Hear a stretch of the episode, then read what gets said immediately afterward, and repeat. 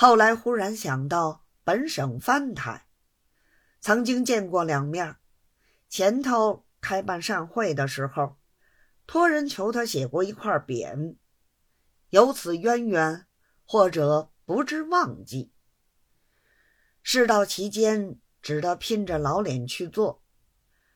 是日一夜未睡，次日大早，便穿了衣帽，赶上藩台衙门。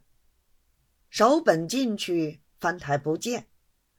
胡敬孙说有公事面回，然后勉勉强强见的。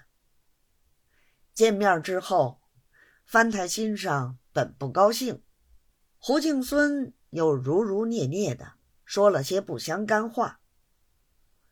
翻台气急了，便说：“老兄有什么公事，快些说，兄弟事情忙。”没有功夫陪着你闲谈。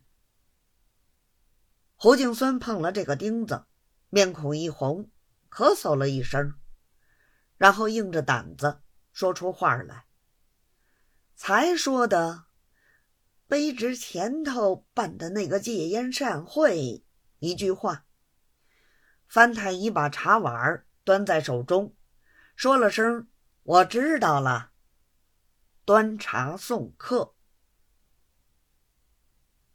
胡敬孙不好再说下去，只得退了出来。一场没趣儿，愈加气闷。回到店里，茶也不喝，饭也不吃，如同发了痴的一般。